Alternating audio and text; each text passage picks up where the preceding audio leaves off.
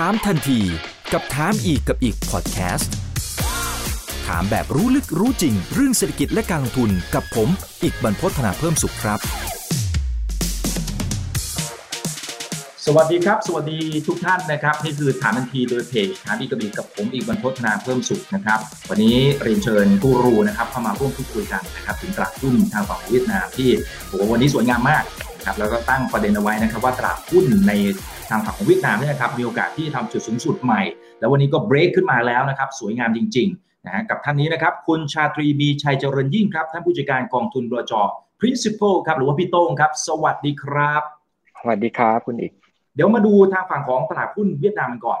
นะฮะว่าภาพรวมนั้นเป็นอย่างไร จะเห็นว่าในช่วงของตลอดทั้งวันนี้เนี่ยบวกขึ้นมาจริงๆ ในช่วงต้นปีต้องบอกนะครับพี่โต้งนะผมอนุญาตเรียกชื่อเล่นนะครับ ในช่วงต้นปีได้ครับหลายคนที่ลงทุนอยู่เนี่ยใจหายใจคว่ำเหมือนกันนะใจหายใจคว่ำว่าใช่เฮ้ยมันเกิดอะไรขึ้นกับเวียดนามไอ้เราที่คิดว่า โหมันมันมีแต่เรื่องบวกบวกอะมันมีแต่เรื่องดีๆทั้งนั้น แต่มันเกิดแรงขายอะไรมาจากไหนก็ไม่รู้นะครับ แต่ว่าในช่วงเดือนสองเดือนที่ผ่านมาก็เริ่มเห็นแล้วนะครับว่าเวลาที่มันฟื้นเวลาที่มันเด้งมันก็เด้งขึ้นมาค่อนข้างจะแรงอยู่เหมือนกันนะครับ ในตัวเลข GDP ที่มีการประกาศออกมาเนี่ยสดๆร้อนๆเมื่อไม่กี่วันนี้เองนะครับไตรมาสแรกขยายตัว 4.48%เมื่อเทียบกับปีก่อนหน้า โอ้สวยงามมากนะครับถ้าถ้าดูแล้วเนี่ยตัวไหนที่ถือว่าเป็นพระเอกของเขาครับพี่โต้งครับ ครับ ก็เอ่อตัวเลข 4 จุด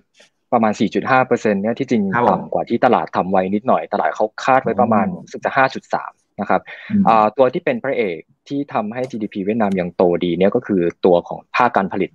นะครับอ่าแล้วก็การก่อสร้างอันเนี้ยเป็น key driver หลักมาตั้งแต่ปลายปีที่แล้วแล้ว แล้วมันก็ยังเป็น engine หลักของสำหรับเวียดนามอยู่นะครับ แต่ว่าส่วนที่ทำให้อ่าตัวเลข GDP มันต่ำกว่า 5%มานิดหน่อยเนี่ยเกิดจากภาค service sector อ่า คุณอิกอาจจะรู้ว่าในช่วงประมาณเดือน 2 เดือนที่ผ่านมาเนี่ยเวียดนามเขาเจอ third wave นะครับอ่าที่จังหวัดจังหวัดเล็ก ๆ จังหวัดหนึ่งนะครับที่ภาคเหนือ มันก็เลยทำให้มีการล็อกดาวน์อ่าแบบ soft lockdown นะครับไม่ใช่เป็น full lockdown เกิดขึ้นมันก็เลยทำให้ sentiment ของเรื่องอ่า service sector เนี่ยมันชะลอลงนะครับอืมครับแต่ว่ามันพอตอนเนี้ยสถานการณ์มันเริ่มคลี่คลายแล้วเริ่มเห็นสัญญาณที่มันจะมีโอกาสฟื้นตัวหรือยังฮะอ่าถ้าเกิดว่าเป็นเรื่องของ activity ของคนเวียดนามตอนนี้อ่ามัน no no ซีอ่า no new covid case มามาสักพักหนึ่งแล้วนะครับ เพราะฉะนั้นอ๋ออ่าเขาก็ไม่มีการ restrict อ่าเรื่องของกิจกรรมทางเศรษฐกิจอ่าหลาย ๆ อย่างต่างๆนะครับ ใช่อ่าใช่ครับยังทำได้ปกติครับ ก็คิดว่าตัวเลขอ่าไตรมาสสองเนี่ยน่าจะเป็นพีคของปีนะครับสำหรับ GDP ที่จะประกาศออกมาในไตรมาสสองครับ ครับ หรือจริงๆแค่ย้อนกลับไปดูภาพปีที่แล้วเนี่ยก็จะเห็นภาพเลยนะครับว่าเวียดนามเนี่ยเป็นเพียงแค่ไม่กี่ประเทศนะที่ตัวเลข GDP ยังคงเติบโตได้ในบ้านเรานี่ไม่ต้องพูดถึงเลยนะครับติดลบลงไปนะฮะก็เป็นผลพวงจากโควิด19แต่ว่าเวียดนามเนี่ยยังสามารถเติบโตได้นะครับถ้าถ้าให้ลองลิสต์เหตุผลคร่าวๆนะครับว่าเออทำไมทำไมเวียดนามเป็นเพียงแค่ไม่กี่ประเทศนะครับพี่โต้งตรงนี้มันมีครับอะไรที่พอจะอธิบายได้บ้างฮะได้ครับก็อันดับแรกต้องชื่นชมรัฐบาลเขาก่อนนะครับ โดยเฉพาะนายกคนคนปัจจุบันเนี่ยเขาเก่งมากในการ อ่าออกนโยบายในเรื่องของการ balance ระหว่างการอ่างดกิจกรรมเพื่อไม่ให้อ่ามีการอ่าแพร่กระจายของโรคแพร่ระบาดในขณะเดียวกันใช่ใช่ครับการแพร่ระบาดของโรคในขณะเดียวกันก็คือยังไงดีเขาเขามีการล็อกดาวน์แต่ว่ามันเป็นการล็อกดาวน์แบบจำกัด เฉพาะบาง area แล้วเขาก็อ่าไอ้ area ที่เขาล็อกดาวน์เนี่ยเขาก็ค่อนข้างจริงจังมากในการไล่ตรวจโรคหรือว่าอะไรก็ตามนะครับอ่ามันก็เลยทำให้เวลาเขาล็อกดาวน์ทีหนึ่งเนี่ยมันกินเวลาสั้นค่อนข้างสั้นประมาณอ่าเดือน อย่างอย่างอ่า first wave อย่างเงี้ยอาจจะนานหน่อยแต่ว่าพอ second wave เนี่ยประมาณเดือนหนึ่งก็คือแบบ unlock เลยอ่ามันก็เลยทำให้กิจกรรมในประเทศของเขาเนี่ยมันยังดำเนินได้แล้วอ่าไม่แน่ใจว่าคุณอีกทราบหรือเปล่าคือ GDP ของเวียดนามเนี่ยอ่าหลักๆ คนจะเข้าใจผิดว่ามันมาจากการส่งออก แต่ที่จริงไม่ใช่เกินเกินครึ่งหนึ่งเนี่ยมันมาจากการบริโภคภายในประเทศ เพราะฉะนั้นในเรื่องของการล็อกดาวน์ที่มันทำทำแบบมีประสิทธิภาพ แต่ว่าไม่ได้ไม่ได้เป็น nationwide แบบ ทำพร่ำเพรื่ออย่างเงี้ยมันก็เลยทำให้ภาคการบริโภคของเขาเนี่ยมันดำเนินต่อไปได้โดยที่มีช่วงสะดุดแค่สั้น ๆ ไม่กี่เดือนแค่นั้นเองนะครับอ่านั่นคือนั่นคือเรื่องแรกนะครับ เรื่องที่สองก็คือภาคการส่งออกที่มันมันดีกว่าคาดเยอะมากนะครับอย่างช่วงที่ผ่านมาเวียดนามอ่าเริ่มมาเป็น trade surplus ก็คือมีการส่งออกมากกว่านำเข้ามาสักพักหนึ่งแล้ว แต่ว่าปีที่แล้วก็ถือว่าเป็นเป็น big surprise เลยก็เราไม่ก็ไม่คิดว่ามันจะอยอดการส่งออกเนี่ยมันจะดีขนาดนี้นะครับ มันก็ มันก็เป็นผลพวงมาจากนโยบายเหมือนกันนะครับ เพราะว่าภาคการผลิตของเขาเนี่ยมันยังดำเนินต่อไปได้นะครับ เขาไม่ได้มีการสั่งปิดโรงงานหรือว่าอะไรก็ตาม แล้วก็รวมถึงเรื่องของอความ concern จากเรื่องอที่จีนนะครับ การ relocation ฐานการผลิตจากจีนมาที่เวียดนามอย่างเงี้ยมันก็ยิ่งส่งเสริมทำให้เวียดนามเนี่ยตอนนี้เป็น rising star ของด้านการส่งออกเลยครับ อืมใช่ครับนะฮะเพราะว่าตั้งแต่เป็นผลพวงจากสงครามการค้านะครับ ที่ทางด้านของพี่ทรัมป์นะนะครับ ก็ได้พอขึ้นมาดำรงตำแหน่งเสร็จปั๊บก็เปิดฉากเลยนะครับ พอเปิดฉากเสร็จปั๊บถ้าเป็นในมุมของนักธุรกิจนะจริงผมว่าเขาก็ต้องดูเรื่องของความเสี่ยงเป็นหลักแหละนะครับว่าเอ๊ะถ้าสมมติว่าไปตั้งโรงงานที่ทางฝั่งของจีนเนี่ยมันจะมีความเสี่ยงในการทำการค้าการขายกับสหรัฐอเมริกาหรือเปล่านะครับก็เลยเป็นที่มาว่าเช่นนักทุนญี่ปุ่นนะเขาก็เล็งๆอยู่เลยครับว่าเอ๊ะจะไปที่ไหนอะไรยังไงหนึ่งในตัวเลือกที่เขาเล็งอยู่แน่นอนเวียดนาม นะครับก็หวังว่าประเทศไทยจะยังอยู่ในเรดาร์ของเขาอยู่เหมือนกันนะครับแต่ว่าโอเควันนี้วันนี้เราจะโฟกัสที่ทางฝั่งเวียดนามเพราะฉะนั้นเราก็เห็นภาพแล้วแหละว่าเฮ้ยมันเป็นเหมือนที่พี่ต้มบอกเมื่อกี้เลย ว่าเขาเล็งอยู่ว่าน่าจะย้ายฐานการผลิตที่ทางฝั่งของเวียดนามด้วยนะครับอันนี้เป็นภาพตัวเลข GDP ที่ทางด้านของพี่ต้งทำกันบ้านมาฝากคุณผู้ชมกันนะครับ ฝั่งซ้ายมือนี้มันเป็นตัวเลขคาดการณ์ของปีนี้ใช่ไหมครับ ใช่ครับก็อันนี้เป็นของ Credit Suisse นะครับเขาก็คาดประมาณ 7 ผมเห็นพอตัวเลข GDP ไตรมาสหนึ่งออกหลายคนอาจจะหลายเจ้านะครับ มีการคัดลงมานิดหน่อยจาก 7 ลงมาเป็น 6 กว่าๆนะครับ แต่ว่าผมก็คิดว่ามันก็ไม่ได้ significant มากก็ยังโตดีอยู่ดีนะครับครับส่วนทางฝั่งขวามืออันนี้เราว่ากันไปแล้วนะครับ ก็คือตัวเลข GDP ไตรมาสแรกนะครับ ที่จริงๆก็ยังเติบโตได้นะครับ ประมาณ 4.5%เดี๋ยวต้องรอรุ้นในบ้านเรานะครับ ว่าจะออกมาในรูปแบบไหน นี่คือตัวเลขของภาพตัวเลข GDP นะครับ แต่เหตุผลหลักๆนะครับที่ ทำให้ทางฝั่งของตลาดเวียดนามดูแล้วเฮ้ยมันดูมันมีเสน่ห์เหมือนกันนะ และที่เราคุยนอกรอบพี่โต้งก็ฟันธงไปก่อนหน้านี้แล้วนะครับบอกว่าเวียดนามมีโอกาสที่จะทำนิวไฮวันนี้เบรกมาสวยงามมากเลยนะครับ มองเห็นอะไรก่อนหน้านี้ทำไมถึงกล้าฟันธงแบบนั้นนะฮะครับเรื่องที่ผมคิดว่าตลาดยัง underestimate เวียดนามมาก ๆ ก็คือเรื่อง flow ของ FDI นะครับ อย่างที่เมื่อกี้เรียนไปแล้วเรื่องของ relocation มาที่เวียดนามเนี่ยมันเป็นมันเป็น big wave มากๆ แล้วก็ตั้งแต่ต้นปีเนี่ยผมอ่านข่าว ผมเจอข่าวเยอะมากที่เกี่ยวกับการย้ายฐานการผลิตมาที่เวียดนามนะครับไม่ว่าจะเป็นในเรื่องของ Apple ที่ย้ายฐานการผลิตของ iPad มาที่เวียดนาม มันก็เลยทำให้ supply chain ต่างๆ ไม่ว่าจะเป็น Foxconn Intel เนี่ยก็ประกาศขยายการผลิตที่เวียดนามตามมาด้วยนะครับแล้วก็อย่าง LG ของเกาหลีใต้เนี่ยเขาก็เป็นคนที่เข้าไปลงทุนในเวียดนามมานานแล้วนะครับ แล้วเขาก็ยังประกาศจะใช้เวียดนามเนี่ยเป็นเป็นแหล่งการผลิตหลักของเขานะครับมันผมก็เลยเห็นตัว sector semiconductor หรือว่าอิเล็กทรอนิกส์เนี่ยกำลังเติบโตอย่างมีนัยยะสำคัญในเวียดนามนะครับ ซึ่งผมก็เลยคิดว่า FDI เนี่ยปีที่แล้วมันมีชะลอไป เพราะว่ามันมีเรื่องของการล็อกดาวน์ประเทศนะครับ จะเห็นว่าอ่ามันมันตกไปตั้งแต่ไตรมาสหนึ่งสองสามแล้วก็เริ่มฟื้นขึ้นมานะครับ แต่ว่าจะเห็นตัวเลขไตรมาสหนึ่ง นะครับจากกราฟอ่าที่คุณอีกโชว์เนี่ยจะเห็นว่ามันตอนนี้มันกลับมาเท่า pre covid ละคือ FDI เขาปกติจะโตอยู่ที่ประมาณ 6-7%ครับแล้วผมคิดว่าไตรมาสสองสามเนี่ยมันจะ accelerate ขึ้นไปมากกว่านี้อีกครับอ๋อมันต้องมีเหตุผลสิครับว่าทำไมทางด้านของ FDI เขาถึงสนใจที่จะเข้ามาลงทุนในเวียดนามอ่ามีเหตุผลอะไรบ้างฮะครับ อันดับแรกคือเรื่องของอ่า location นะครับ คืออ่าเขาใกล้ demand demand หลัก ในเอเชียส่วนมากก็จะเป็นประเทศจีนใช่ไหมครับตัวเวียดนามเนี่ยด้านภูมิประเทศของเขาก็คืออยู่อยู่ใกล้ๆกับจีน แล้วก็ติดทะเลทั้งประเทศนะครับนั่นคือเรื่องที่หนึ่งเรื่องที่สองก็คือเรื่องของการมีสิทธิประโยชน์ทางภาษีเยอะมากนะครับไม่ว่าจะเป็น FPTPP RCEP แล้วก็พวก FTA ที่ทำกับทางยุโรปพวกนี้มันก็เลยทำให้ประเทศที่มาหมายถึงว่าบริษัทที่เข้ามา ตั้งการตั้งโรงงานที่ประเทศเวียดนามเนี่ยเวลาเขาส่งออกเขาก็ได้ประโยชน์ทางภาษีนะครับสามารถแข่งขันได้นะครับเวียดนามส่งออกไปที่ประเทศสหรัฐเป็นหลักนะครับ แต่ขณะเดียวกันเขาก็เริ่มมีสัดส่วนในการส่งออกไปที่ประเทศจีนมากขึ้นเรื่อยๆนะครับแล้วก็อีกปัจจัยหนึ่งก็คือเรื่องของแรงงานนะครับเขามีจำนวนเขาเรียกคนในวัยทำงานเนี่ยค่อนข้างมากนะครับ อายุเฉลี่ยของคนเวียดนามเนี่ยอยู่ประมาณแค่ 30 ปีเองนะครับในขณะที่ของคนอย่างไทยอย่างเงี้ยมากกว่านั้นเยอะแล้ว แล้วก็เรื่องของ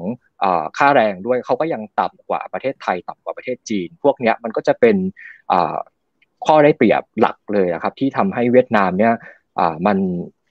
มันดูดีในทุก ๆ มิติในเรื่องของการที่จะเป็นแหล่งผลิตหลักของโลกที่หนึ่งนะครับอ๋อเพราะฉะนั้นมันไม่ใช่แค่ชั่วครั้งชั่วคราว อันนี้มันคือน่าจะเป็น คือไม่รู้ว่าใช้คำถูกหรือเปล่า นี่คือซูเปอร์เมกะเทรนน่าจะพอได้ไหมฮะ ได้ครับได้ราะว่าไอ้ไอ้ไอ้สิ่งที่พี่ต้องอธิบายไปเมื่อกี้จริงๆมันเป็นในเรื่องของเชิงโครงสร้างของทั้งประเทศของเขาเลยนะครับดังนั้นการที่ FDI เขาจะเลือกที่จะไปลงทุนประเทศไหนอะไรยังไงเนี่ยเขาต้องพิจารณาให้รอบด้านละเพราะเวลาที่เขาลงทุนแต่ละทีมันเป็นหลักโอ้โหพันล้านเหรียญหรือว่าเป็นหลักหลายหมื่นล้านบาทซะด้วยซ้ำมันต้องเล็งให้ดี และการที่ตัวเลขที่พี่โต้งโชว์มาให้เห็นเนี่ยที่มันเข้ามาลงทุนในบ้าน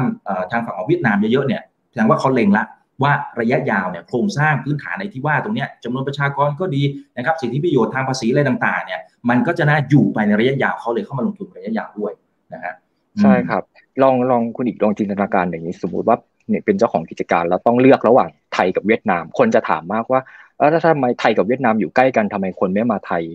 มันเราแทบไม่มีอะไรที่จะ ชนะเวียดนามได้เลย เพราะว่าสิทธิประโยชน์ทางภาษีนี่เราไม่เราเราเดี๋ยวนี้เราเหลือน้อยมากนะครับเรื่องของเลเบอร์นี่เป็นปัญหาหลักของเราเลยเราเป็นเอจิ้งโซซายตี้แล้วแล้วก็ค่าแรงเราก็สูงแล้วนะครับเพราะฉะนั้นเราอาจจะดีในเรื่องของ infrastructure ที่มันมันทันสมัยกว่า แต่ว่าเวียดนาม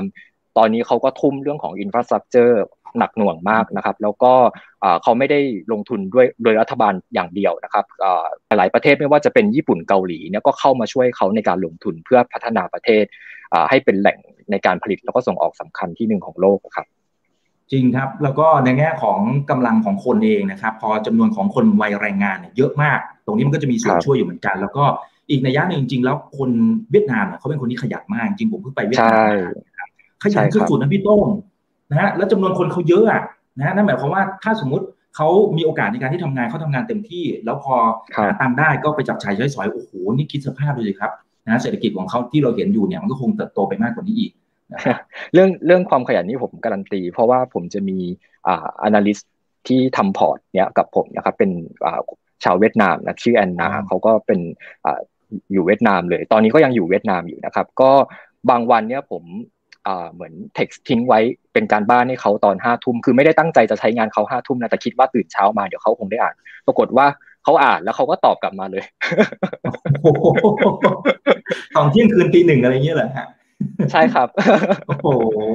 ฟิตมากจริงๆนะครับ อันนี้ก็ก็เป็นเสียงสะท้อนอย่างหนึ่งแหละครับนะฮะหรือแม้กระทั่งผมเองก็มีเพื่อนๆ ที่เป็นคนเวียดนามหลายๆ คนก็เป็นเหมือนที่พี่ต้งบอกเลยนะ คือ พอทำงานเสร็จนะครับทำงานดึกๆดื่นๆยังไม่พอนะ เขายังหาเหมือนกับว่าทักษะสกิลอะไรต่างๆ ที่ไปเรียนเพิ่มเติมเลยด้วยอะอันนี้ต้องยกนิ้วให้เขาเลย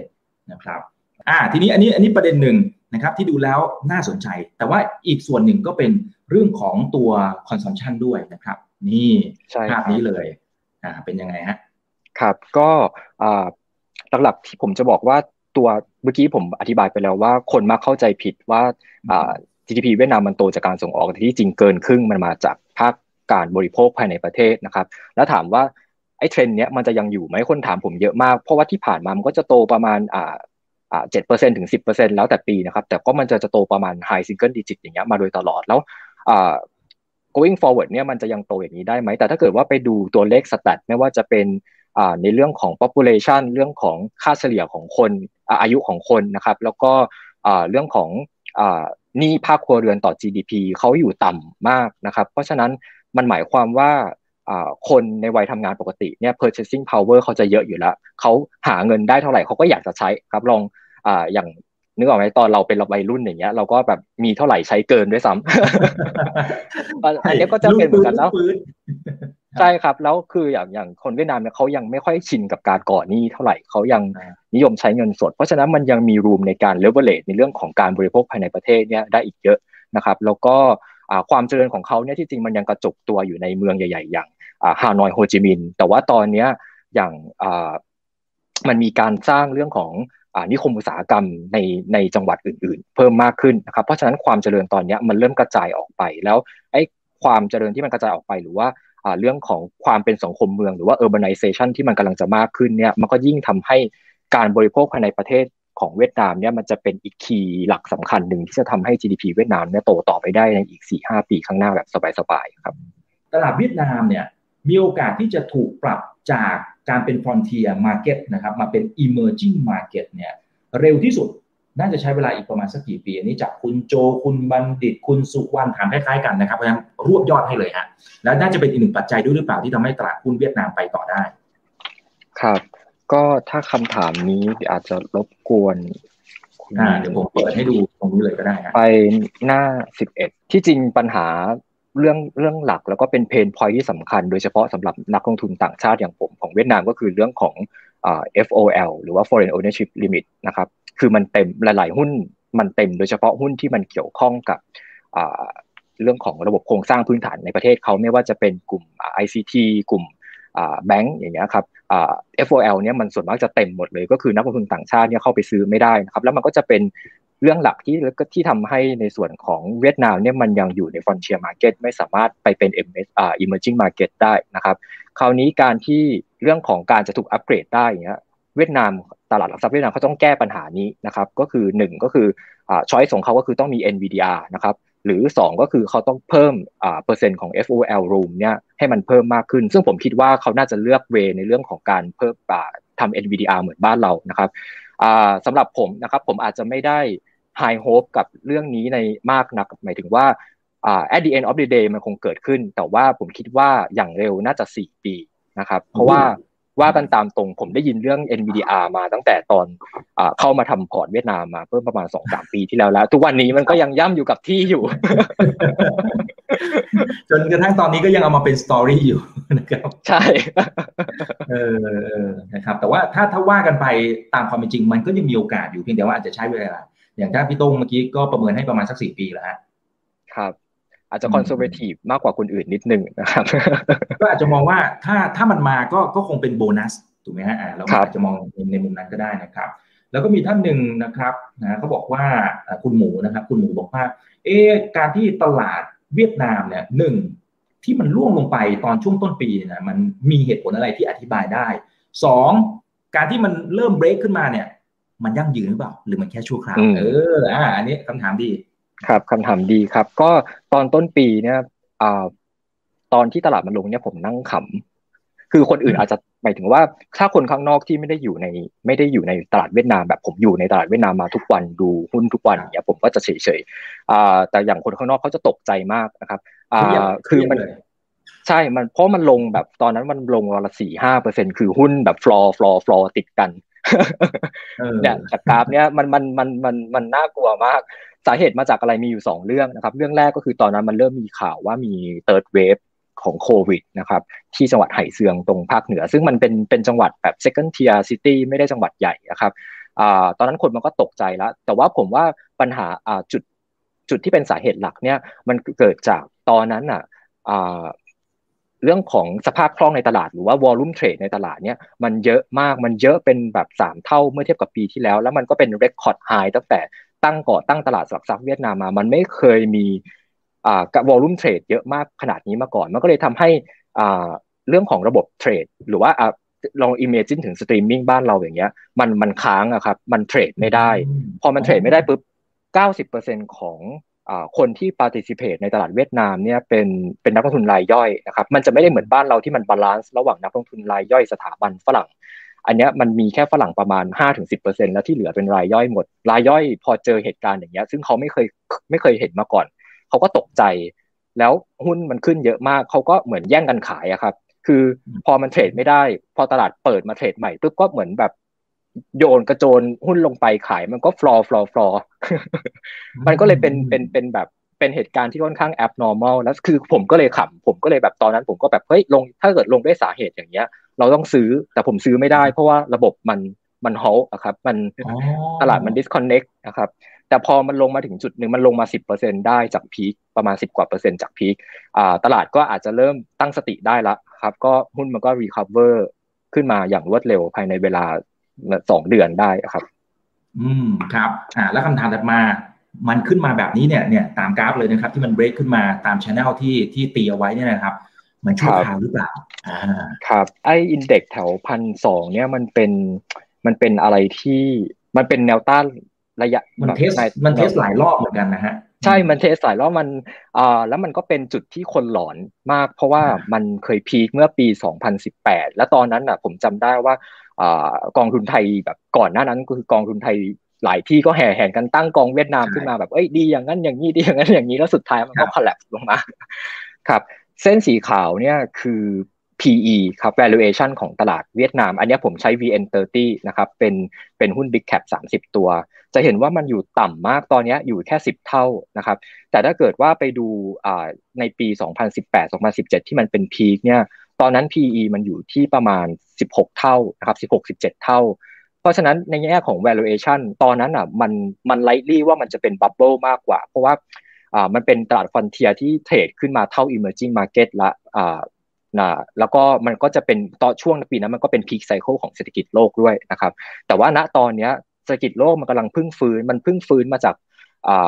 ความหดหู่เมื่อปีที่แล้ว แล้วมันก็ยังโมเมนตัมมันจะยังไปต่อจนถึงอย่างน้อยก็คือสิ้นปีแน่ๆนะครับ แต่ว่าในขาของ valuation เนี่ยมันต่างกันเยอะมาก 17 เท่ากับ 10 เท่าเนี่ยคือ 10 เท่าเนี่ยแบบ ถ้าเป็นหุ้นยังไงก็ต้องซื้อครับ มันมันถูกมากแล้วมันก็มันถูกกว่าตลาดจีน ตลาดจีนที่ว่าลงมาเยอะในช่วงช่วงเดือนที่ผ่านมาเนี่ย ก็ยังไม่ถูกเท่าเท่าตลาดเวียดนามนะตอนนี้เลยที่ทำนิวไฮไปแล้วครับ อืมอืมครับ ราะฉะนั้นเชื่อมไปที่คุณบอลนะครับ คุณบอลบอกว่าเวียดนามเนี่ยที่มันขึ้นมาล้อมแรงขนาดนี้เนี่ยนะฮะมีโอกาสฟองสบู่ไหมครับ ครับก็สำหรับผมผมคิดว่าสิ่งที่มันเกิดขึ้นในปี 2018 เอามาเทียบกับตอนนี้ไม่ได้นะครับ เพราะว่าเศรษฐกิจเวียดนามเปลี่ยนไปเปลี่ยนไปเยอะมากนะครับ แล้วก็ตัวเรื่องของ valuation ก็ไม่ได้เป็น ไม่ได้สเตรสขนาดแบบ PE 20 เท่าถ้าอย่างนั้นนะเราอาจจะต้องกลัวละแต่ถ้าเกิด 10 เท่าอย่างเงี้ยผมคิดว่า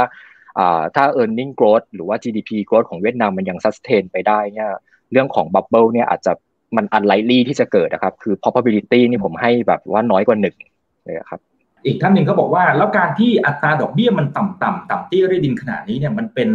ปัจจัยหนุนด้วยไหมครับ สภาพคล่องของทั้งโลกมีโอกาสที่จะเข้าไปทางฝั่งของเอเชียหรือเวียดนามหรือเปล่า ใช่ครับ ที่จริงเรื่องของตลาดเวียดนามที่ที่ผมกล่าวไปว่า liquidity ณตอนนี้มันเยอะเป็น 3 เท่าจากปีที่แล้วเนี่ยส่วนหนึ่งก็เป็นเพราะว่าเรื่องของอ่า interest rate ด้วยที่มันเป็นอ่าขาลงมาตั้งแต่ ปีที่แล้วคือตอนนี้ก็นิ่งๆแล้วแล้วผมก็คิดว่าอ่าธนาคารกลางของเวียดนามเนี่ยจะยังไม่ขึ้นอ่าเรื่องของอัตราดอกเบี้ยจนกว่าจะปลายปีนะครับเขาจะต้องรอให้สัญญาณทางกิจเนี่ยมันมันมันฟื้นตัวได้ดีกว่านี้ก่อนนะครับอ่าเพราะฉะนั้น คนนะครับพอฝากเงินธนาคารมันได้เรทที่ไม่จูงใจเท่าเดิมนะครับเขาก็เลยหันมาในเรื่องของตลาดหุ้น risky asset มากขึ้น แล้วประกอบกับว่า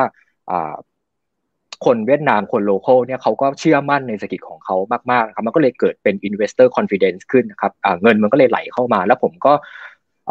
ค่อนข้างเชื่อว่าเนี่ยมันยังมันยังจะต้องไปอีกไกล เพราะว่าเท่าที่ผมคุยกับโบรกเกอร์ที่ผม dealing ด้วยอยู่ทุกวันเนี่ย เขาบอกว่าตั้งแต่เขาก่อตั้งทำงานในโบรกเกอร์มาก่อตั้งบริษัทโบรกเกอร์มาเขาไม่เคยเห็นบัญชี cash balance เงินในบัญชี cash balance เนี่ยมากขนาดนี้มาก่อน หมายความว่าอะไรหมายความว่าคนเวียดนามเนี่ยเขาแห่แห่กันเปิดบัญชี แล้วเขาก็เอาเงินเข้ามาฝากใน cash balance แล้วเขาก็รอแค่ว่าถ้าวันไหนเบรกฉันจะ follow ต้องไปอย่างเงี้ยครับ ผมก็เลยรู้สึกว่าอ่านอกเหนือจากตัว fundamental หรือว่าพื้นฐานแล้วเนี่ยมันมีเรื่องของ liquidity เนี่ยมา support ตลาดอีกแรงหนึ่งแล้วมันก็จะเป็นแรงที่ที่มันจะทำให้อ่าเหนือความคาดหมายของหลาย ๆ คนนะครับ ในเรื่องของการที่จะมีการปรับจากตลาดหุ้นเวียดนามที่จะเป็นฟรอนเทียให้มันเป็น emerging market ถ้าสมมติว่ามันเกิดขึ้นนะครับโอเค เราคุยกันก่อนนันนี้ว่ามันอาจจะมองว่าเป็นโบนัสแล้วกันนะครับ สมมุติว่ามันเกิดขึ้นเนี่ย ปริมาณเงินมันจะไหลเข้ามามากแค่ไหน เราประเมินได้ไหมฮะพี่ตงโอ้โห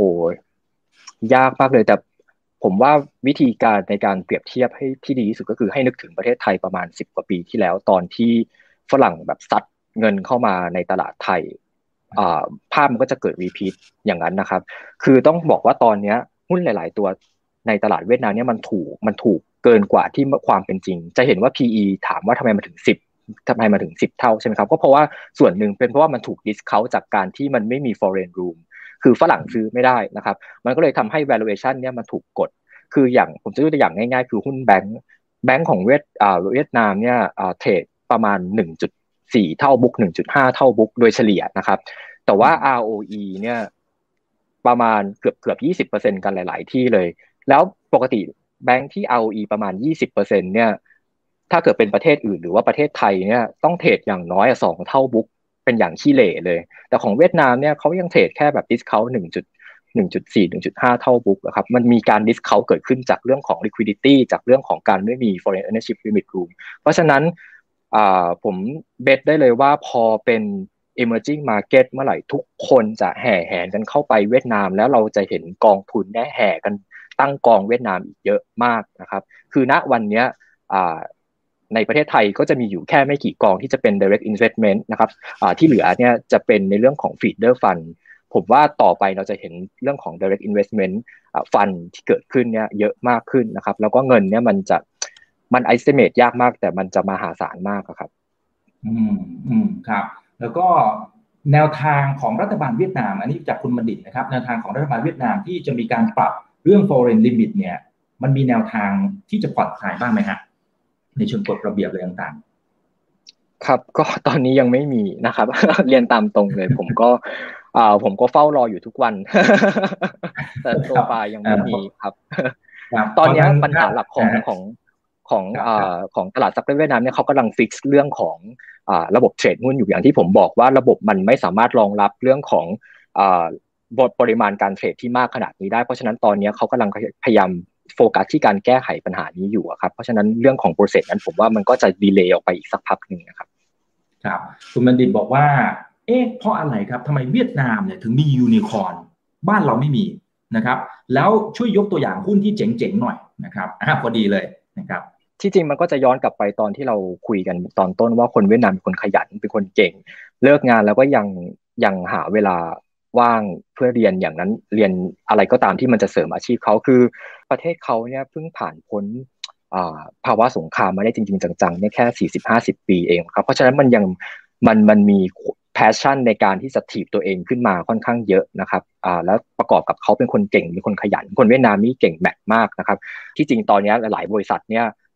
ย้าย location ในการที่จะทำเรื่องไอทีเนี่ยจากอินเดียมาเวียดนามเยอะมากขึ้นนะครับ เพราะว่า skill ของคนเวียดนามเนี่ยติด top two ของของอาเอเชียนะครับในเรื่องของไอที อ่าอันนี้จริงนะครับ หรือดูจากผลสอบพีซ่าก็ได้นะครับ จริงๆเขาติดอันดับต้นๆทั้งนั้นเลยนะครับโอเคอ่าแล้วก็มีเนี่ยฮะงั้นเชื่อมไปเมื่อสักครู่นี้เลยนะครับ ที่ยกตัวอย่างหุ้นที่เจ๋งๆให้หน่อยนะครับ จะได้เข้าใจภาพรวมมากขึ้น ครับก็อ่าอย่างผมก็จะยกตัวอย่าง 2 ตัวนะครับ ซึ่งก็จะเป็นหุ้น top 5 holding ที่ที่กอง principal VNE EQ ถืออยู่นะครับ ก็ตัวแรกก็จะเป็น FPT Corporation นะครับ ก็จะเป็นบริษัท ทำด้าน IT outsourcing ที่ใหญ่ที่สุดในเวียดนามนะครับให้บริการในเรื่องของอการให้ service ในด้าน IT กับบริษัท corporate ต่างๆนะครับแล้วก็มีธุรกิจเกี่ยวกับ telecom แล้วก็ที่สำคัญคือเขามีก่อตั้งโรงเรียนเอกชนเป็นของตัวเองด้วยเพื่อสร้างบุคลากรแล้วก็มาเสริมให้กับบริษัทเขาครับเรียกว่ากินรวบตั้งแต่ต้นน้ำยันปลายน้ำนะครับ แล้วก็เป็นหุ้นที่มีเงินก็อาจจะซื้อได้ลำบาก เพราะว่า FOL มันเต็มนะครับ มีเงินอาจจะซื้อไม่ได้ ถ้าเกิดว่าเป็นนักลงทุนรายย่อยนะครับ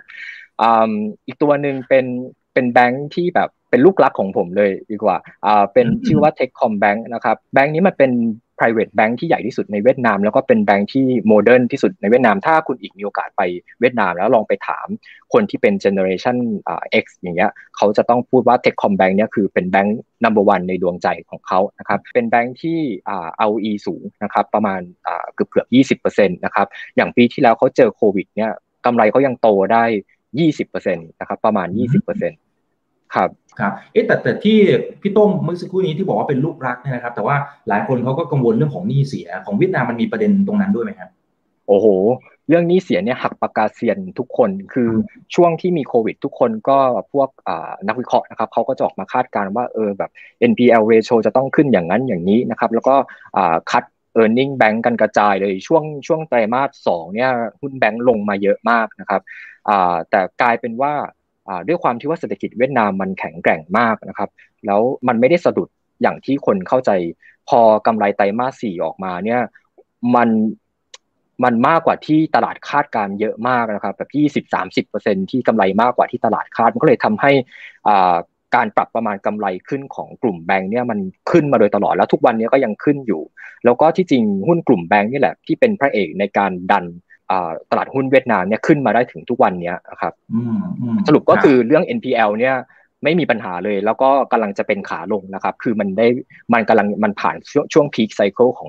NPL ratio ไปแล้วครับเอ๊ะมันเป็นเพราะว่าเขามีระบบสกรีนที่ดีเหรอฮะหรือว่าเขามีแนวทางการช่วยเหลือ คนที่เป็นลูกค้าเขายังไง อันนี้พี่ต้งพอจะมีข้อมูลไหมครับไม่มีไม่เป็นไรนะคือที่ครับมีครับก็ที่จริงแนวทางในการช่วยเหลือเขามีนะครับ แล้วก็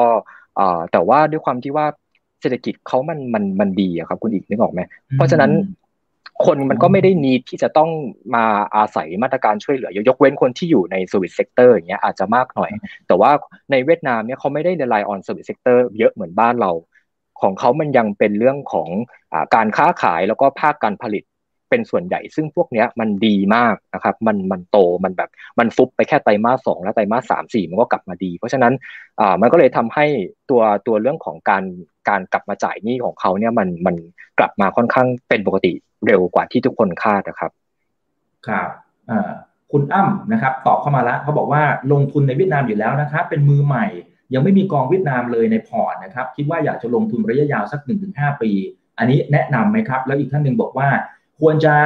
ถือยาวๆนะคุณวิภาบอกว่าควรจะถือยาวๆ หรือเล่นเป็นรอบๆดีคะนะสไตล์ของกองทุนเวียดนามมันเป็นแบบไหนครับครับก็ตอบควบเลยกันนะทั้งสองคำถาม ก็เอาคำถามหลังสุดก่อนเรื่องของเล่นเป็นรอบๆ หรือถือยาวดีนะครับ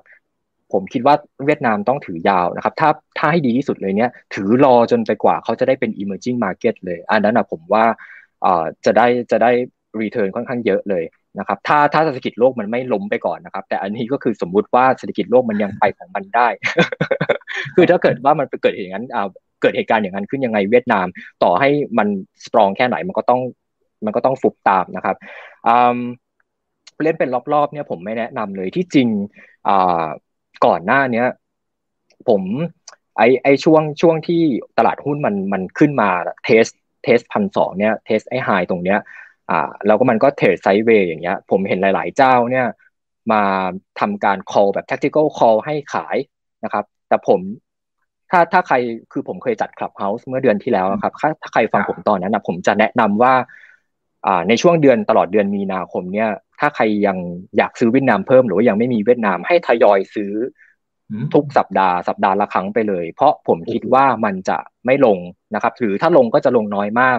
แล้วผมก็เตือนว่า ถ้าขาย มีโอกาสสูงมากที่คุณจะซื้อ อ่า ใช่ คุณจะซื้อคืนได้ราคาเดิมเนี่ย จะยากละ แล้วคุณอาจจะต้องเสียใจในภายหลัง ซึ่งผมก็แอบดีใจนิดนึงที่อย่างน้อยความแนะนำของผมมันเป็นความจริง เพราะว่ามัน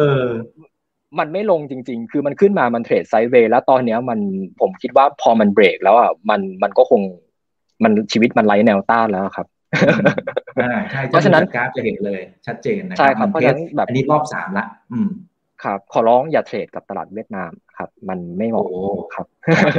ถึงขั้นขอร้องเลยนะฮะ แล้วก็กินรอกินคำใหญ่ ๆ ดีกว่านะครับเพราะว่า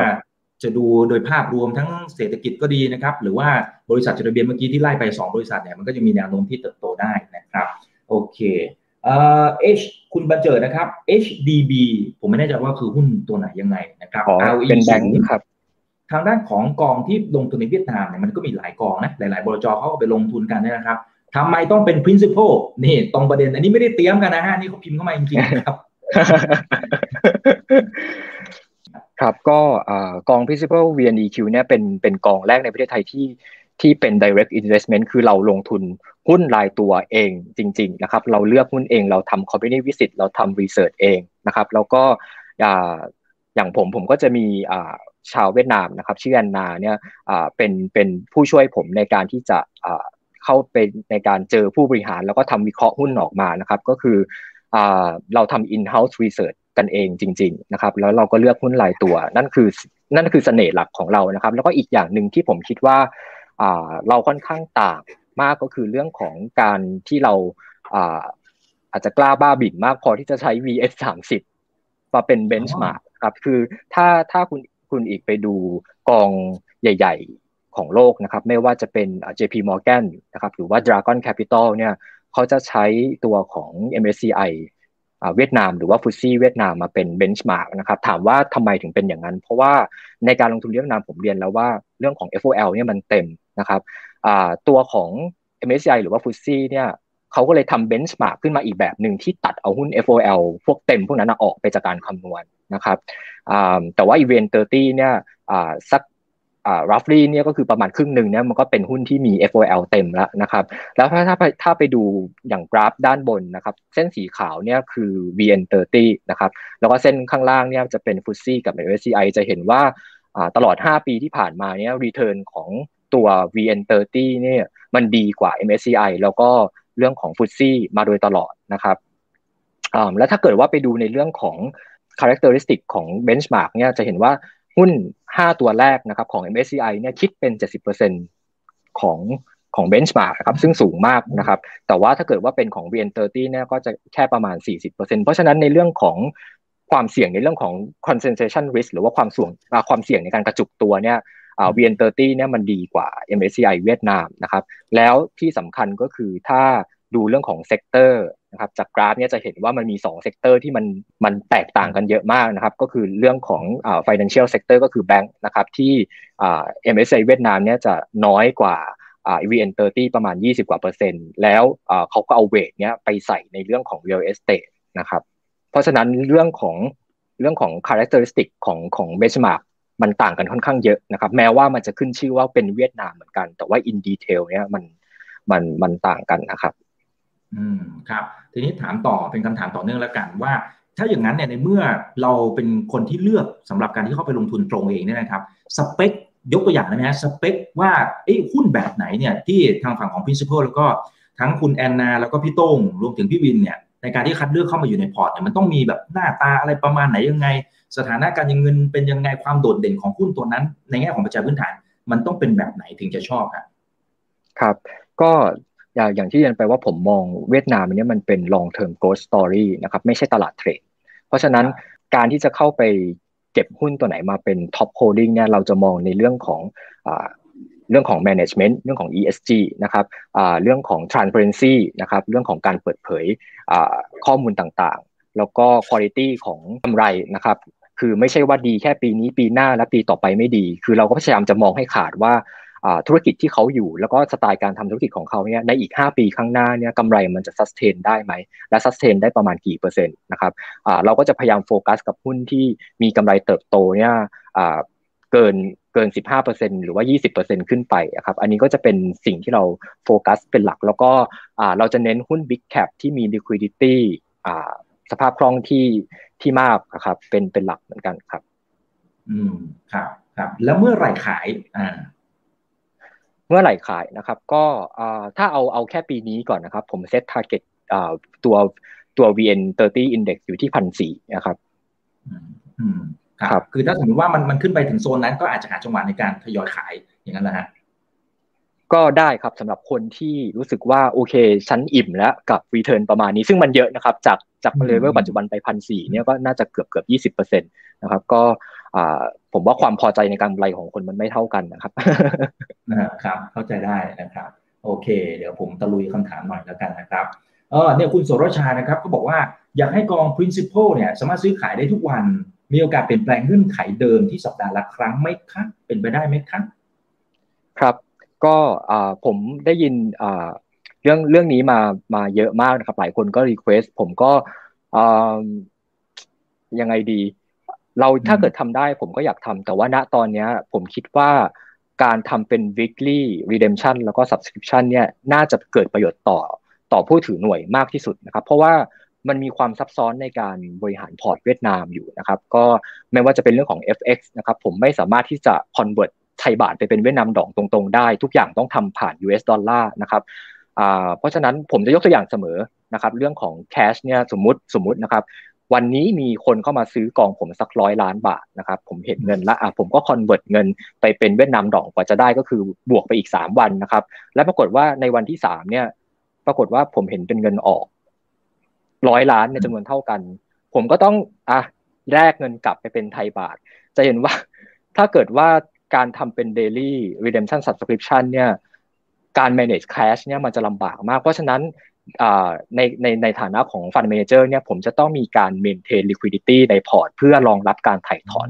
ที่เป็นทุกวันเนี่ยค่อนข้างเยอะ ซึ่งสุดท้ายแล้วอะคนที่ hurt ที่สุดก็คือผู้ถือหน่วย เพราะว่าผมจะไม่สามารถเอาเงินไป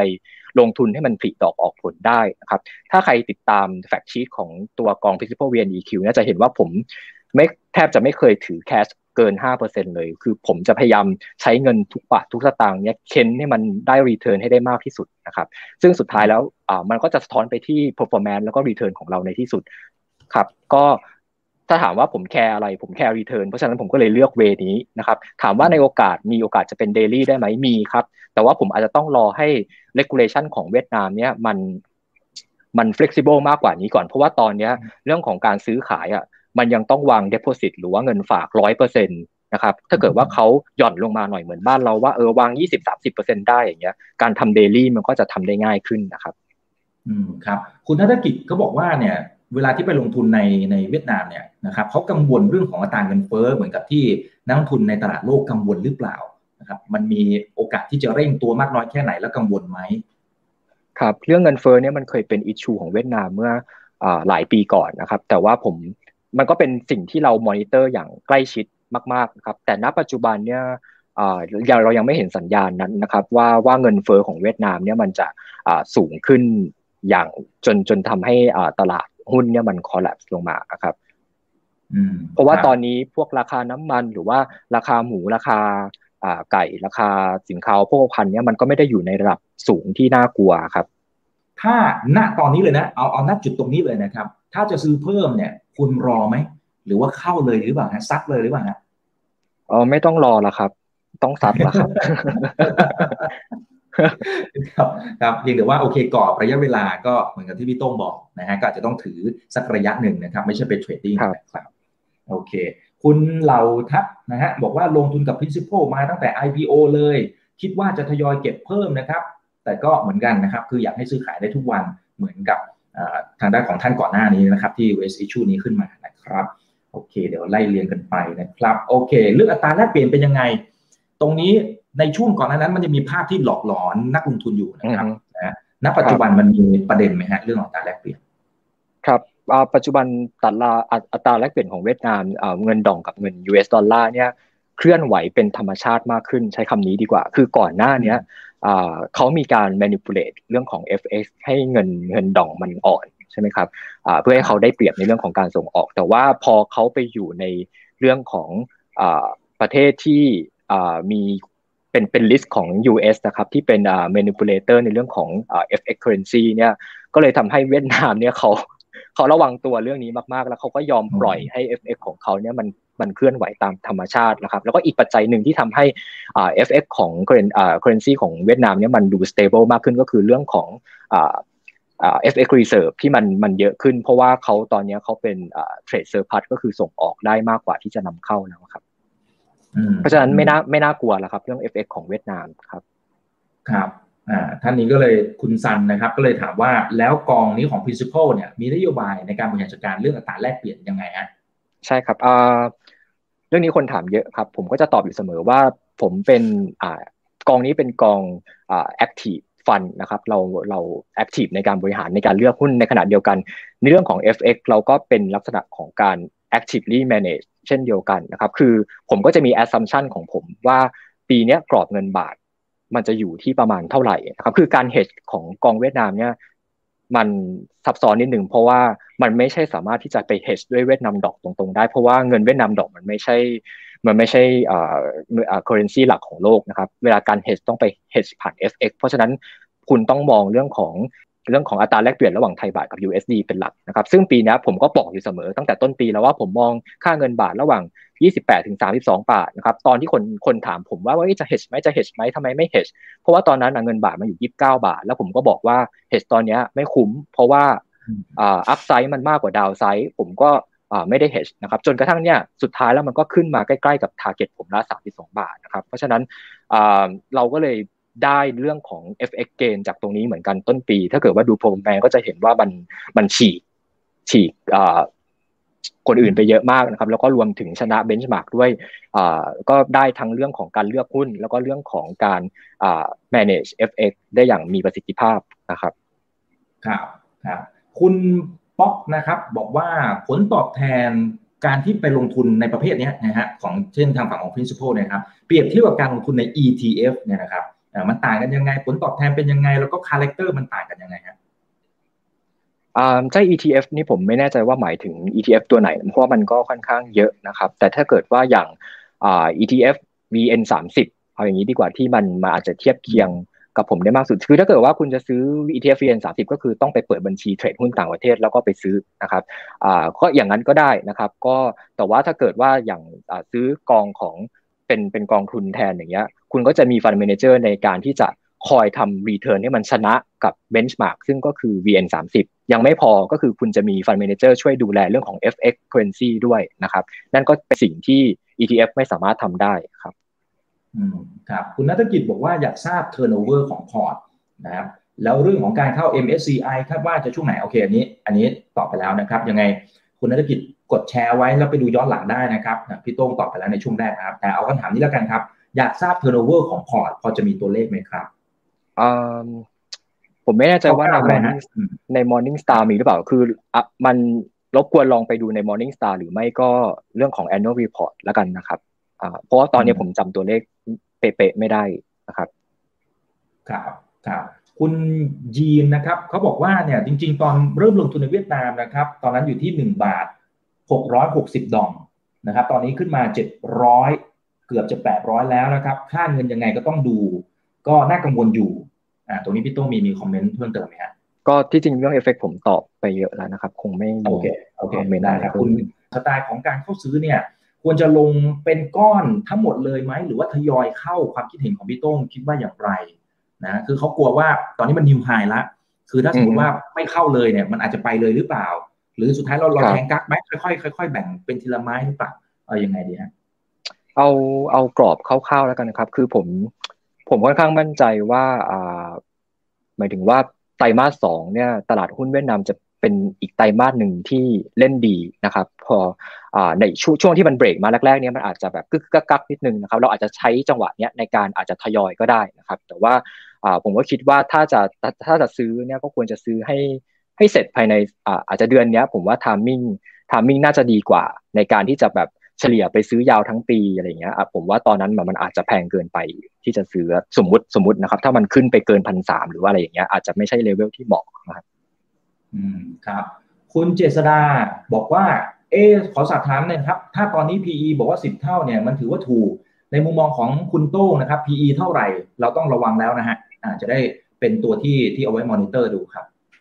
ครับก็ถ้าเกิดว่าเป็นตลาดเวียดนามเองสัก อ่าสิบห้าเท่า อันนี้ผมอาจจะเริ่มระวังละนะครับอืมอืมครับครับ มีสองสามท่านนะครับ คุณคิงคุณโก้คุณหนูนะครับ บอกว่ามีขั้นต่ำไหมครับเวลาที่จะซื้อขั้นต่ำถ้าผมจะไม่ผิดรู้สึกจะหนึ่งพันบาทนะครับอ๋อครับ โอเคครับแต่ว่าอาจจะได้นะครับครับลองไปดูที่เว็บไซต์ได้ครับจะโน้ตนิดนึงว่ากองนี้จะซื้อได้เฉพาะวันทำการแรกของสัปดาห์ แล้วก็ต้องซื้อก่อนเที่ยงด้วยนะครับ อาจจะ มีความยุ่งยากนิดนึงครับ คุณพันวดีนะครับ หลักคิดว่าควรจะมีกี่เปอร์เซ็นต์ของ port เนี่ยนะสำหรับตลาดเวียดนามเนี่ย มันควรจะมีวิธีคิดยังไงฮะอืม คนถามผมเยอะมากนะครับ ก็ถ้าถ้าปกติคำตอบที่ผมมักจะให้ก็คืออ่าด้วยความที่ว่าบางคนอาจจะมองว่าตลาดเวียดนามมันเป็น frontier market รายย่อยรายย่อยเล่นเยอะหวือหวาอ่าบางวันก็ ceiling บางวันก็ฟลอร์นะครับไหนจะ FX อีกนะครับอ่าถ้าเกิดว่า คุณมีความกังวลเรื่องนี้อยู่ ผมก็แนะนำว่าอ่าไม่เกินไม่เกิน 20%ก็คงพอละนะครับ แต่ถ้าเกิดว่าใครที่อ่า take risk ได้มากกว่านั้น แล้วก็มองมองยาวเลยมองว่าแบบฉันจะรอจนกว่ามันจะขึ้นไป emerging market เดี๋ยวผมว่าเปอร์เซ็นต์ก็อาจจะขยับได้มากกว่านั้นนะครับ มันก็ขึ้นอยู่กับ risk profile ของแต่ละคนด้วยนะครับ ก็อ่าอ่าตอบยากนิดนึง แต่ว่าถ้าให้ผมตอบตัวเลขกลมๆกลางๆเนี่ยก็สักยี่สิบเปอร์เซ็นต์แล้วกันครับ อืมครับคุณพันวดี คุณดาวุฒนะครับ บอกว่าจะมีเซลล์อินเมย์หรือเปล่าครับ ต้องระวังไหมฮะอ่าถ้ามีก็ดี ถ้ามีก็ซื้อครับคือถ้ามันปรับฐานลงมาแล้วไอ้เรื่องปัจจัยพื้นฐานที่เราคุยมาตั้งแต่ตอนต้นที่บอกเศรษฐกิจก็ยังดี แล้วก็หุ้นหลาย ๆ ตัวที่อยู่ในพอร์ตมันก็ดีอยู่ ก็เลยเป็นเหตุผลว่าถ้ามันปรับฐานลงมา เราก็ควรจะเข้าไปเก็บนะครับครับ อืมนะฮะเอ่อมีปันผลไหมครับ กองนี้ไม่จ่ายปันผลครับอ๋อครับ แล้วถ้าขายวันนี้เอาเงินกลับมาได้เลยหรือเปล่าครับ หรือว่าต้องรอปีหน้าหลักเกณฑ์เป็นยังไงครับ ขายเรื่องของเงินหมายถึงเรื่องของภาษีนะถ้าผมเดานะอ๋อเอาเงินกลับมา มันยังไงดีล่ะ มันไม่ ผมไม่ได้ไปเปิดบริษัทที่นั่นอะ มันอาจจะเป็นคำถามที่แบบ มันไม่เหมือนกันนะครับ นี่มันคือกองทุนนะครับ มันก็ ครับ ครับ ครับ โอเค นะครับ คุณบาบูนะครับ มองกลุ่มอสังหาในเวียดนามเป็นยังไงครับ มีโอกาสไปต่อหรือเปล่าครับ โอ้แน่นอนครับ คืออ่าคุณอีกแบบผมอยากให้นึกภาพอย่างเงี้ย ตอนเศรษฐกิจตอนที่มันประเทศที่มันกำลังแบบเศรษฐกิจเป็นขาขึ้นใหม่ๆลองลองนึกถึงประเทศไทยสมัยสิบกว่าปีที่แล้วสิบยี่สิบปีเนี่ยอ่า sector ที่มัน lead เศรษฐกิจขึ้นมาเนี่ยก็คือแบงก์กับเรื่องของ property เรื่องของอสังหานะครับเวียดนามตอนนี้ก็เป็นอย่างนั้นเหมือนกัน คือแบงก์กับ property แล้วก็ บริษัทพวกที่เกี่ยวกับภาคการผลิต พวกนี้จะเป็นปัจจัยอาจจะเป็นแบบ sector หลักที่จะเป็นตัว drive เศรษฐกิจเวียดนามในสี่ห้าปีข้างหน้าครับอืมเพราะฉะนั้นก็คือดีครับ อืมครับ แล้วธีมการลงทุนกลุ่มไหนในช่วงสามปีนี้มีโอกาสที่จะ outperform มากที่สุดครับ อ่า ในเวียดนามนะฮะอ๋อสามปีนี้ตอบยากจังเพราะว่า เราก็ไม่รู้ว่า condition ของเศรษฐกิจโลกในปี ในอีกสองปีสามปี มันจะเป็นยังไง เพราะว่าตอนนี้โลกมันเราต้องเรียกว่ามันแบบมันหมุนเร็วมากครับ เอาเป็นว่าปีนี้ก่อนแล้วกันนะครับ ปีนี้ผมยังมองว่า sector ที่โดดเด่นก็คือแบงก์แล้วก็ property ครับ real estate ครับอืมครับแต่เนื่องจากว่ากองของเราเนี่ยเป็นแบบ active นะครับเอ่อบ่อยแค่ไหนครับในเรื่องการปรับพอร์ตฮะ ครับก็พอร์ตเวลาผมวางผมจะวางไว้2 strategy คือ core port ก็คืออันนี้จะเป็นพอร์ตที่มอง looking forward ไปเลย3 2 ปีนะครับหุ้นพวกนี้จะเป็นหุ้นที่แบบถืออึดนะครับ คือถ้าเกิดว่าเปิด fund fact sheet เนี่ยก็จะเห็นหน้าหุ้นตัวเนี้ยเดิมๆซ้ำๆขึ้นมาเป็น top five ตลอด อันนั้นคือ core port แล้วก็เราจะมีการทำ satellite ต ตามตามลักษณะของตลาดด้วยว่าอย่างช่วงคิดว่า 3 เดือนนี้ข้างหน้านี้ sector นี้น่าจะได้ประโยชน์เราก็จะมีการ overweight ขึ้นมานะครับแล้วก็มีการทำการถือแล้วก็ trading บ้าง แต่ว่าก็น้อยนะครับ คือกองนี้ไม่ไม่ใช่เป็นกองที่เน้นการ trading นะครับเราเน้นเป็นหุ้นที่เป็น long term ในสัดส่วนที่มากน่ามากกว่าที่จะเป็น short term นะครับในเรื่องของ sector ก็ sector หลักอย่างผมเรียนไปแล้วนะครับ ส่วน sector ย่อยก็มันก็แล้วแต่ แล้วแต่ช่วงจังหวะเวลาอย่างก่อนหน้านี้มันก็จะมีเรื่องของการเล่นเรื่อง re reopening ธีมบางเดือนก็จะเล่นเรื่องเรื่องของธีมแลกการหรืออะไรอย่างเงี้ยครับ มันก็มันแล้วแต่เดือนนะครับ ตรงนี้อาจจะไม่สามารถตอบ specific ได้ว่าเดือนนี้จะเล่นธีมไหนหรืออะไรยังไง เพราะว่ามันก็ขึ้นอยู่กับ sentiment ของตลาดด้วยครับครับแล้วมันก็เป็นข้อดีที่ทางพี่โต้งแล้วก็คุณแอนนาเนี่ยก็ดูตลาดอยู่แล้วนะครับมอนิเตอร์ตลาดอยู่แล้ว แล้วก็ค่อนข้างจะใกล้ชิดนะครับ ก็จะเห็นโอกาสอะไรเสมอนะครับ โอเค เท่าที่ดูเวลาที่เราคุยเผื่อแป๊บเดียวนี่เป็นชั่วโมงนะพี่โต้งนะผมอาจจะขอแค่สักสองคำถามสุดท้ายแล้วกันเนาะนะครับนะเดี๋ยวจะใช้เวลานานจะเกินไปนะครับเออคุณลาพดลนะครับเขาบอกว่า อืมมีโอกาสที่รัฐบาลเวียดนามเนี่ยเขาจะเปลี่ยนกฎหมายทำให้มันไม่เอื้อต่อการที่ต่างชาติจะเข้าไปลงทุนโดยเฉพาะทางฝั่งของการเข้าไปลงทุนในหุ้นเนี่ยมันมีโอกาสมากน้อยแค่ไหนที่อาจจะทำให้เสียค่าใช้จ่ายอาจจะสูงขึ้นนะครับ หรือ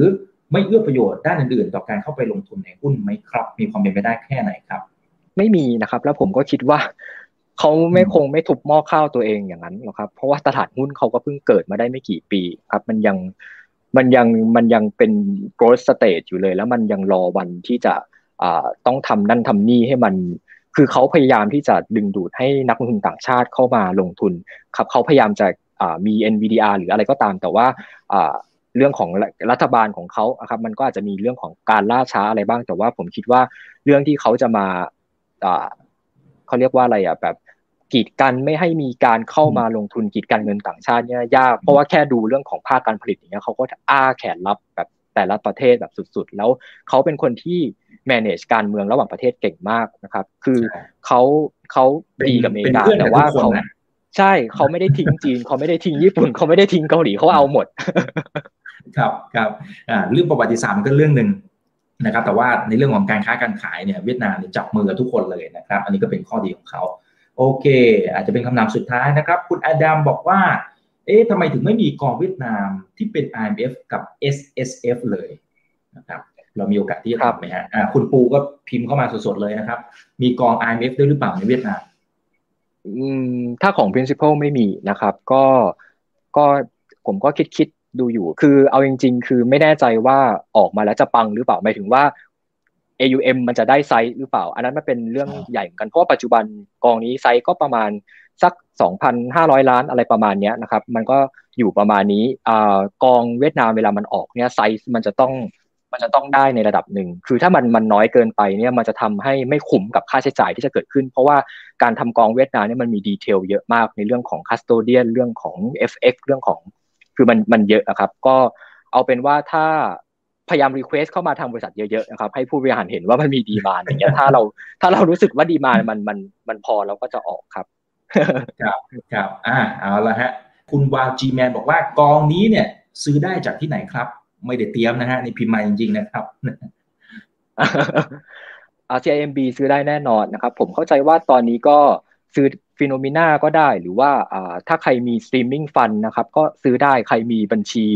โบรกเกอร์หุ้นกับหลาย ๆ บริษัทหลักทรัพย์ ผมว่าก็สามารถซื้อกองนี้ได้นะครับ เราเราค่อนข้างที่จะเป็น Open Architecture